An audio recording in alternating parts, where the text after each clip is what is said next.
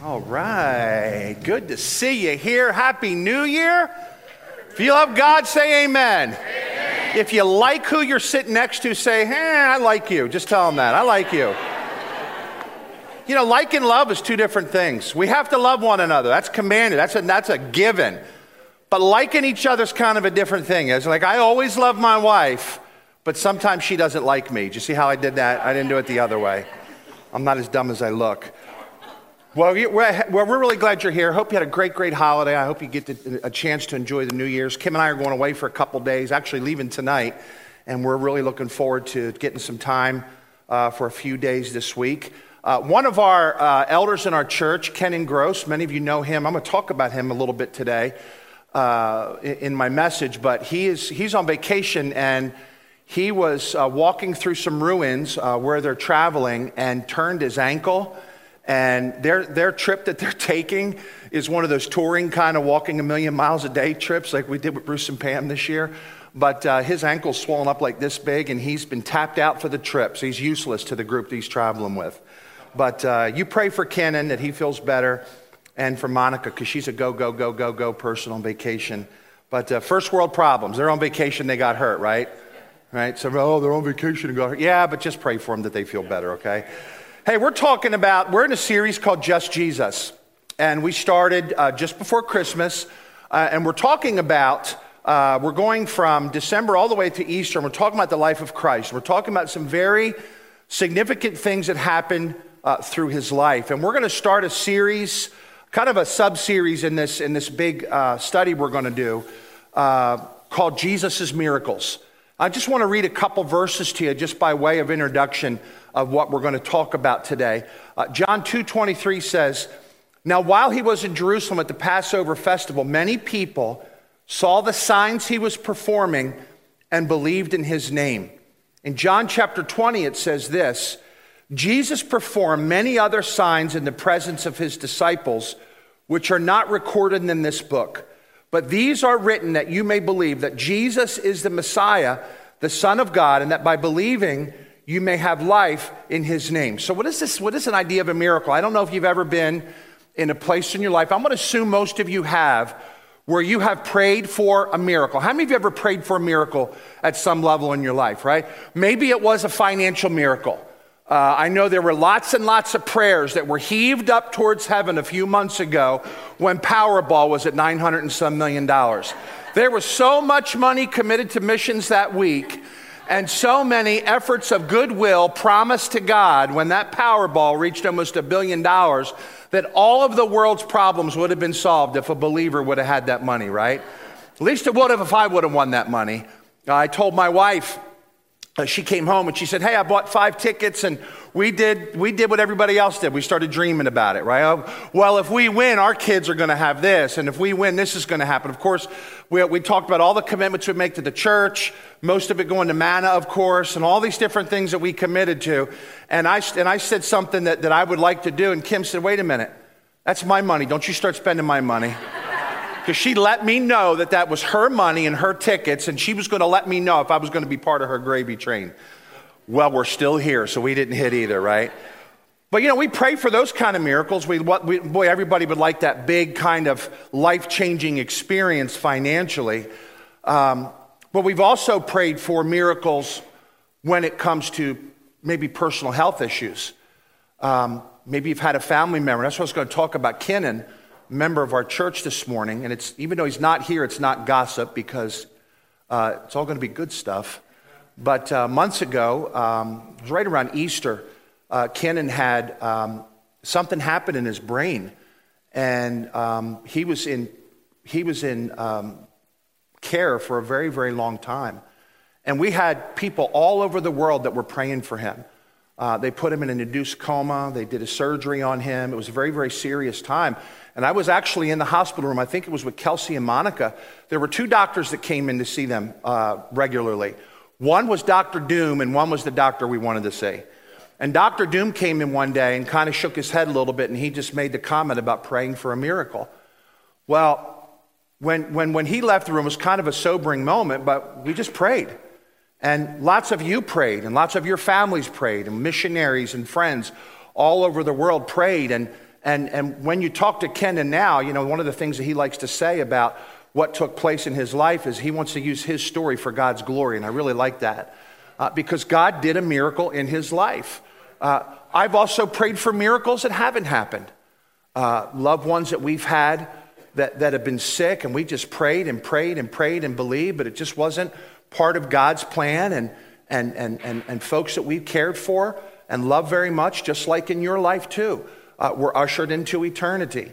Uh, we, Kim and I, we have four girls, and, and, and we uh, are, are very, very thankful for our kids. But we had a pregnancy between our fourth and fifth child, uh, between our uh, third and what would have been our fifth child, Emily, uh, and, and she lost that pregnancy uh, months into it. And that was hard, and we prayed. And when we thought that she lost a pregnancy, we prayed and prayed and prayed and prayed and prayed and prayed and believed, right?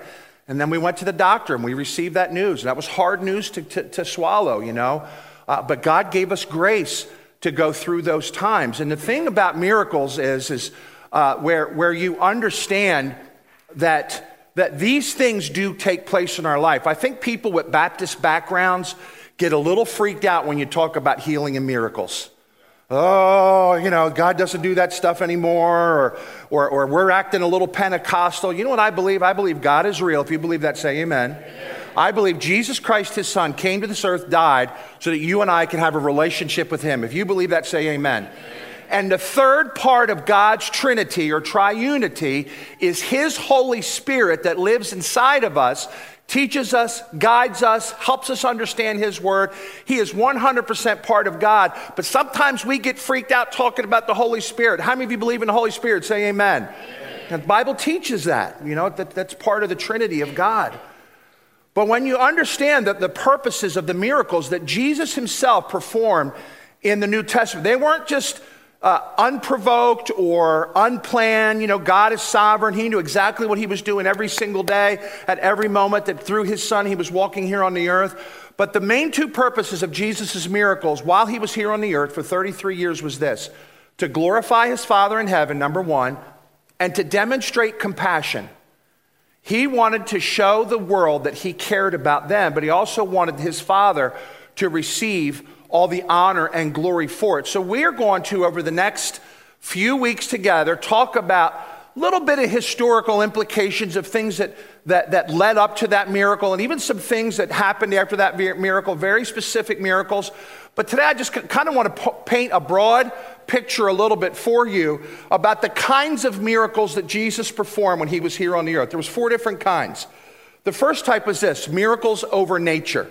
In Colossians chapter one, in verse sixteen, it says this: "For in him all things were created, all things in heaven and on earth, visible and invisible, whether thrones or powers or rulers and authorities, all things have been created through him and for him." I love this This reaction that one of his disciples had after he performed a miracle. In Mark chapter four, forty-one, it says this: "They were terrified after Jesus had performed this miracle, and they said this to one another, 'Who is this?'" You know, we read through the Bible, and it says, you know, and they were terrified. They asked each other, "Who is this? Even the wind and seas obey him." I want you to understand the level of emotion that was probably spoken of when the disciples said, after Jesus spoke and the storms were calm, and the disciples didn't say, "Who is this? Even the wind." "Who is this?" You gotta be kidding me. Can you imagine sitting front and center and watching somebody speak and a storm stopped? We needed that this week. Did, any, did anybody have any stuff happen to their houses from the lightning storm that happened this week? We had to have a funeral. And this is a very, very sad thing for me to share with you. Uh, we had to have a funeral this week for my mega T V. The week, the last week going into football season. It's unbelievable. We had lightning either hit our house or hit a transformer, something around our neighborhood. I don't know if it was a direct hit or indirect hit, but lightning, uh, some kind of surge came into my house, blew up my, my, somebody gave us this T V. It's an eighty-two inch smart T V. You say, "Pastor, where'd you get a T V like that?" Somebody gave it to me, okay? And uh, and, and it just, poof, and it's gone.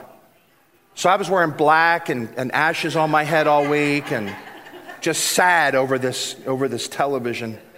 I was hoping that the winds and the seas would have obeyed Jesus that day before Our air conditioning went out. Our heat system went out. But thank God for a fireplace that kept our house warm and uh, for insurance. We're very, very blessed. God took care of all of it. It's no big deal. But when, you, when you're kind of in the middle of a big nature thing, I don't know if you've ever been caught in a big storm or been near a tornado or a hurricane or a typhoon if you lived over on the other side of the world. Uh, weather's pretty scary because it really reminds us how small we are. You, you know what I'm saying? Like if you've ever been in a flood or a, a really bad weather circumstance, you really understand uh, how insignificant uh, we are in, in size and in, in strength and so on and so forth. And if you consider that Jesus spoke and nature stopped, right? I mean, everything stopped. The wind, the sea, everything just stopped and everything was calm because of the power of the voice of Jesus Christ. When Jesus was performing miracles over nature, there were some miracles over nature that took place in the Old Testament too that had to do with drought, had to do with rain, uh, and some things like that. But the miracles specifically that Jesus performed that were miracles over nature, he was glorifying God. He was demonstrating compassion. But I'll tell you something else he was doing. He was exercising his authority over, over uh, creation. Because as the Bible says in Colossians chapter one, he is before all things, and through him or by him, all things consist. We talked a few weeks ago when we introduced this series that the plurality of God was shared with us first in Genesis chapter one when, when the Bible says that God said, let us make man in our own image, two different times in that one verse, speaking into the plurality, the plurality of the person of God. So when we understand that God created the heavens and the earth and everything that, that, that is, God created. The Bible says he owns the cattle on a thousand hills, that nothing can happen in this world without, without his knowing. We get so upset about politics and so upset about things that are out of our control. But to understand that God's word teaches us the heart of the king is in the hand of God. Nothing can happen in this world or in this universe without God allowing it to happen because he's stronger than anything that is. Because he is. And he said, I am. So when he was performing miracles over nature, he was establishing his authority as God's son. And I think what was happening between him and the disciples, you know, they were traveling around. He looked like them. He talked like them. He got hungry like them. He slept like them. Uh, he probably uh, physically had the same kind of uh, features that they did. You've seen Uh, pictures that depict Jesus with the long hair and the beard, and we sure like to call Gary our ginger Jesus because of that. Uh, when I first met Gary, he kind of had the Z Z Top thing going with his beard, nice and furry and long. But um, when we see pictures of Jesus, we kind of look at him that way, but Jesus looked like just anybody else. Yeah. But he, once in a while, would perform these miracles that he would speak to prove his authority over nature, over mankind, over demonic powers, and over many different things. So he performed miracles of nature. The second kind of miracle that he would perform, this is, these are ones that really uh, touch the hearts of people directly, were miracles of supply. Luke chapter six, it says this, give, and it will be given unto you, a good measure, pressed down, shaken together, running over. It will be poured into your lap, for with the measure you use, it will be measured to you. So the idea is that God is going to provide, or God's going to make sure that our needs are taken care of. And Malachi chapter three says this, bring the whole tithe into the storehouse, that there may be food in my house. He says, test me, says the Lord Almighty, and see if I will not throw open the floodgates of heaven and pour out so much blessing there will not be enough room to store it. Listen, I'm not talking about giving today, but I want to give you a principle that, that, that has to do with giving. God says this, when you give, I want you to kind of double dog dare me to see if I'm not going to really, really take care of you, because you are not going to be more generous than me. And time after time after time in the New Testament, we saw Jesus do these amazing miracles of supply. The very first miracle that he did when he turned water into wine. I read an article this week. It was kind of funny to me. Uh, this author uh, wrote this in this article. Um, he said, uh, the miracle of Jesus turning water into uh, non-alcohol wine. That, and, and his premise was, there's no way that Jesus turned water into alcohol-filled wine. But if you read that passage, and this is going to be one of those things people are going to go, oh, but if you read that passage of Scripture, it says that, that Mary, Jesus' mom, went up to Jesus. She had authority over him from a human standpoint and said, son, Need some more wine for the, for, for the wedding festival that we're in, because a wedding festival took place for a whole week. Now, I can't even imagine. I'm so glad I don't live in Bible times, because I've had to pay for three weddings, and I've got another one coming in May, and a whole week-long celebration would have put me in the, in the poorhouse after the second wedding for sure. So, but what would happen is, kind of into this week-long celebration of a wedding, the, the father, the, the, the father of the bride, when the wedding started in the first beginning part of it, they, they brought out the good, good, good wine. Now, I don't know wines that well. Uh, I have diabetes, so I don't I don't drink wine or, or drink alcohol. But uh, it, there's there's different kind of levels and grades and years and all this kind of stuff. Some of you may be aficionados that know these kind of things. Many Christians are aficionados in the closet because they don't like talking about that. They like having a sip of wine every once in a while. Relax, we're not preaching on it today. I'm just telling you a story that happened in Scripture. If you want to talk to me about why you should or why you shouldn't drink alcohol after church, see Gary and Tara Jones. They would be more than happy to talk to you about it. But when Jesus made this wine, the Bible says that the wine that was brought out by Jesus was even better than the wine that was brought out at the beginning. Now, if you understand the story, the, the wine throughout the week would get weaker and weaker and weaker and weaker and weaker and weaker, hoping the bad in-laws would go home. Oh, the wine's getting terrible, send them home kind of a thing. Jesus turned water into wine. It was the best, sweetest, best tasting wine that was that was given at the at that wedding. Now, here's here's what we need to understand. So you're saying Jesus provided alcohol? Just relax. It's okay. It's okay, but just listen to this for a second. What Jesus did was a miracle of supply. There was a need, and he met the need. There were hungry people on the side of a hill that heard him give a message. The disciples said, can, can we send them home so we can go home and, and eat? Jesus said, you feed them, they're hungry. Miracle of supply. Jesus over and over again did those things to, to demonstrate his compassion. He cared. And sometimes we, and you, you think of something as insignificant as eating. Uh, it, it, does God really care about the food that I'm eating today? Well, I could say this to you. I believe that God wants us to, to thank him for every good and perfect gift we get. You know, I don't think it ought to be just an exercise in uh, repetitiveness. Oh, we got to pray. We're at the restaurant with a bunch of Christians. Thumbs up. Last one with thumbs up. You lose. You have to pray. Ah, ha, ha, ha. Right? We do that thing. But I believe there's a prayer. If you've ever gone hungry, then you know what it means to be thankful for food. Okay?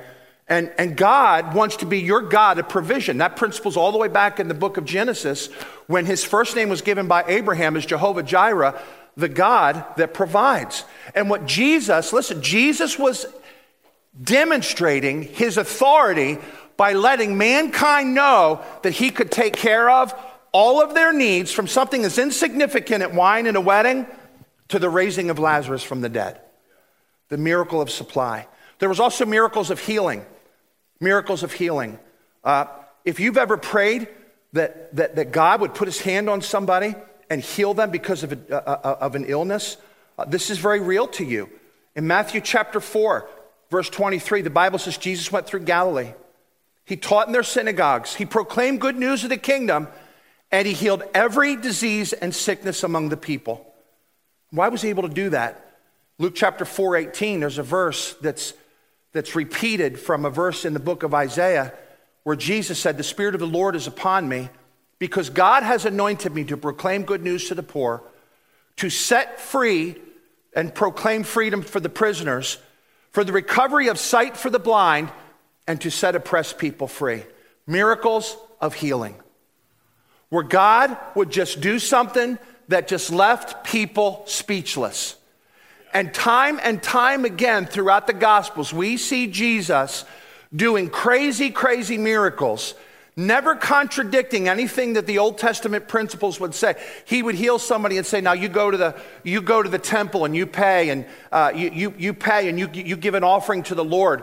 Uh, not, not pay physically, but you give an offering to the Lord for what he did in your life today. But he did those things demonstrating his power over humanity, and he healed people. He healed blind people. He healed, he healed, he healed children. And it was so amazing when you read some of these stories where even this one Roman uh, political uh, centurion said to Jesus, "Would you? I, I understand authority because I have many men under me, Jesus. Will you heal my child?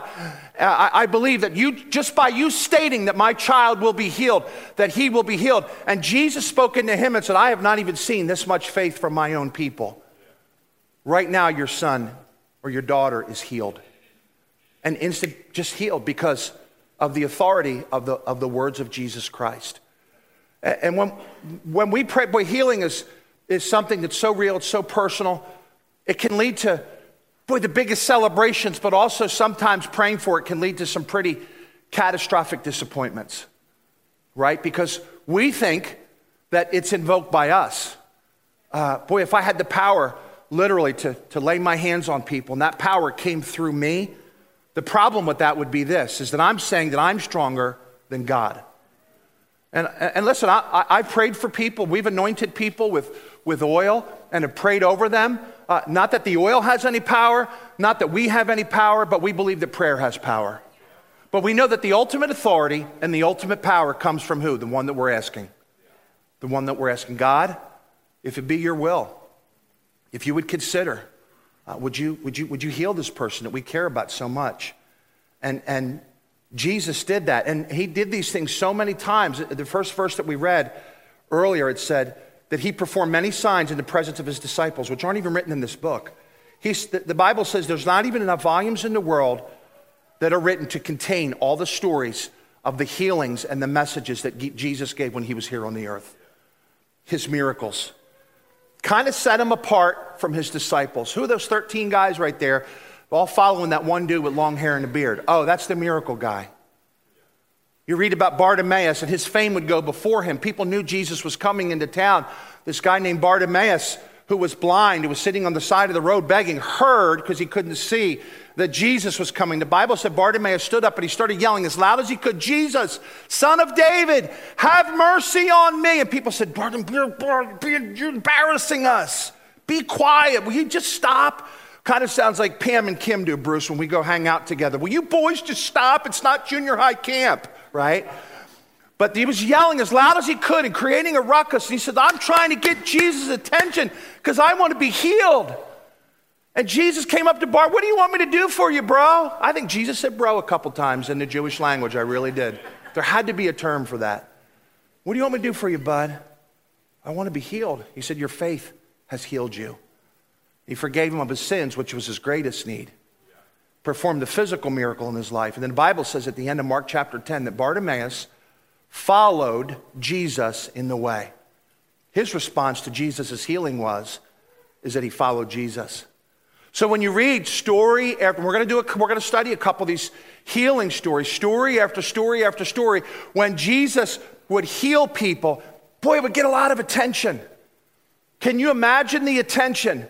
When Jesus goes into town and goes to see his friends, Mary and Martha, and they rush out to see him. "Jesus, if you had only been here earlier, if you'd only been here earlier, our brother wouldn't have died." And Jesus cared about these people. They were like family to him. And Jesus said, "God's got a work he's going to do through this thing. You just wait and see." And when Jesus went out there, John eleven thirty, everybody knows John eleven thirty-five because it's the shortest verse in the Bible, right? What's John eleven thirty-five? How's it go? Jesus wept. You guys know scripture. You're really gladiators for God, right? Jesus wept. I don't, it's a good study to do. Why, why would Jesus, well, he was a human being. He was sad with people. I don't know. How many of you would admit this morning that you have a little bit of an inkling to be a crier? You cry a little bit. Raise your hand. Okay. Clint's like this, me. I'm the crier. You the crier in your family? No? Are you? So you guys cry together? I'm definitely the crier in my family. I think my wife's cried like twice since we've been married in thirty-some years. Every time the Eagles beat the Cowboys, I cry. I mean, it's unbelievable. So I've cried a lot. How about that for you? Merry Christmas, okay? Merry stinking Christmas, right? But when Jesus was there, and he got a little upset for, his, for everybody else that was sad, and he said, "Hey, go ahead and move that stone away." And they said, "Jesus, he's been in there like three or four days. Are you kidding me?" And they rolled the stone away. And I love this verse of the King James Version because it sounds so clean. It says, they opened the stone and they understood something, that he stinketh. Isn't that kind of cool? That's like junior high next level stinking. Like sometimes you get a little B O and you little smell. He kind of smells bad. But when you're like a junior high camp, third day, no showers, he stinketh. That's like next level stank right there, right? So he said, he stinketh. And Lazarus came out. Jesus said, Lazarus, come forth. And he walked. Can you imagine watching that? And I'm not like front row, like right here, where all the really, really, really godly people in our church, like right in the front right here. Gladiators for Jesus. Like being like seven or eight crowds of people deep, just kind of the miracle guy's here. What is he? He just told them the road. Oh man, I'm glad I'm really far because it stinks, right? That kind of a guy. And then he saw this guy kind of walk out because his body was wrapped up, right? He could hardly move. Jesus said, take his grave clothes off of him. Lazarus was alive. And the, and the thing is, people saw him dead. Like they had viewings just like we do today. They saw his his his dead body. And you know, you do that for closure, for whatever reason you do that, but people saw that he was dead. They had they went to the funeral service. Then they saw Lazarus alive again. You say, why would you, you know, because it, it kind of causes confusion in order, right? We all understand. Uh, we were talking to a dear sweet lady in our church this morning who who has unbelievable uh, amount of healthy years in her life, ninety-one years old. And one of the things that she said to us this morning, that's the right number, right? You don't have to tell you. Is that the right number? ninety-one? Yes. Okay. I wasn't trying. I wasn't trying to. I wasn't trying to, to reveal, but ninety-one's a celebrating thing. You don't hide it when you're ninety-one anymore. Not ashamed, right? She said, "My son's seventy-two," and she said something to me this morning. It really spoke to my heart. She said, "I'm afraid some of my kids are going to die before I do," right? And, and that fear is because it's out of order, right? I mean, w- you want to go before your kids do, obviously. So, so when Lazarus died, it happened. They dealt with it. They had closure. And then he was a lot. Can you imagine the confusion? Wait, that doesn't make any, because he was in the, he came, right? So what was, why would Jesus, because it seems like it would even bring a little bit of confusion over like world order, right? It is appointed unto man once to die. He died. What up with that, Jesus, right? Here's what Jesus was doing. I have authority not only over weather and not only over provision, but over heaven and hell and death.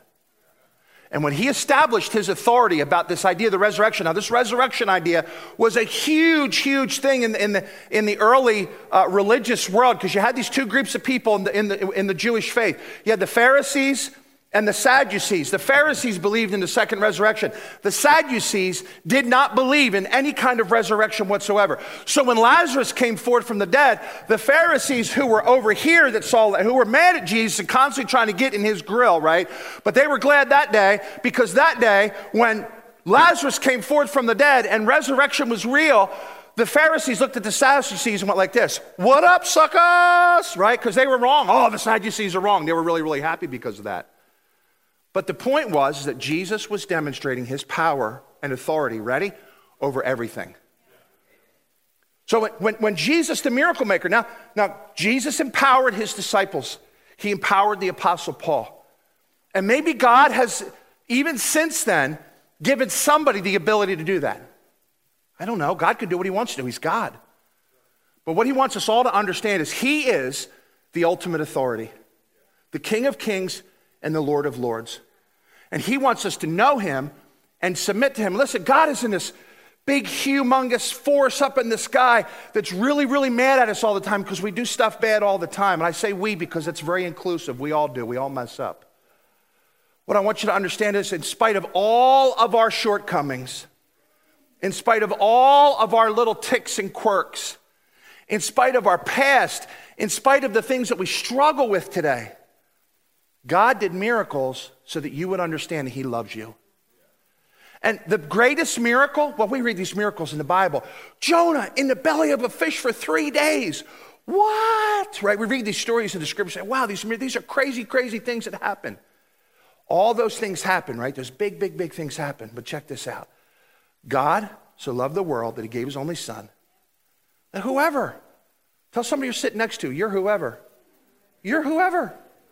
Your whoever believes in him will not perish, but have everlasting life. The greatest miracle that Jesus did was he died and he took every bad thing you ever did and every bad thing that I ever did and every bad thing that every person that's ever walked the face of this earth has ever done. And he said, I will pay. I'll take care of that for all of them. And he died.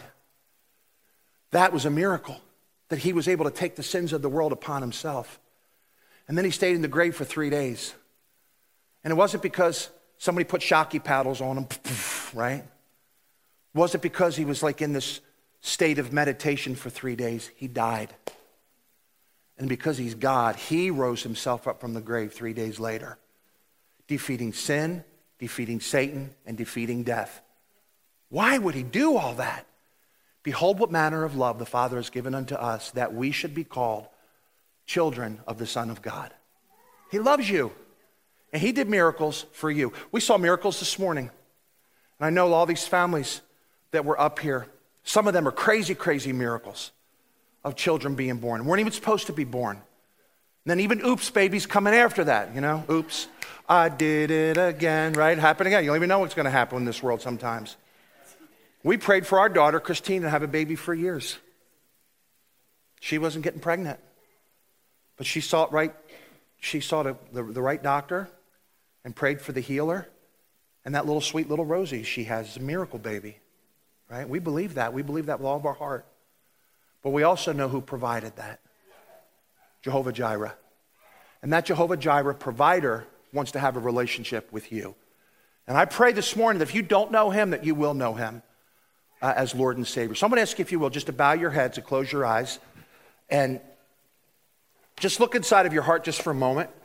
And as we pray, I want to, I want to make this statement to you, that miracles remind us that God is God and we're not, but it also reminds us how much we need him in our lives. We need him. Boy, do we need him in our lives. Maybe you need a miracle this morning. Maybe there's a physical thing that you're going through right now that maybe a lot of people or nobody knows about. We're praying for people for healing with cancer and, and, and with other physical stuff that they're going through in their life. Maybe there's relationship healing that needs to take place. And that doesn't seem like a miracle as much as it does a clash of wills. But here, here's the thing. When God changes people's hearts, it's a miracle. Maybe you're praying for that kind of miracle this morning. I, I don't know what the need is in your life today. But, but I do want to ask you, if you'll be bold enough, with your heads bowed and eyes closed before God, to say, Pastor Ed, myself, my family, some of my friends, people I know, people I love, we're praying for a very specific miracle. If that's true about your life this morning, you could say, Pastor, right now we have a miracle that we're praying for. Can I ask you just to lift your hand up in the air? Just shoot it straight up in the air. God bless you, all over the room, all over the room. You can put it back down now. You're praying for a miracle, so let's pray for a miracle. Let's pray and believe.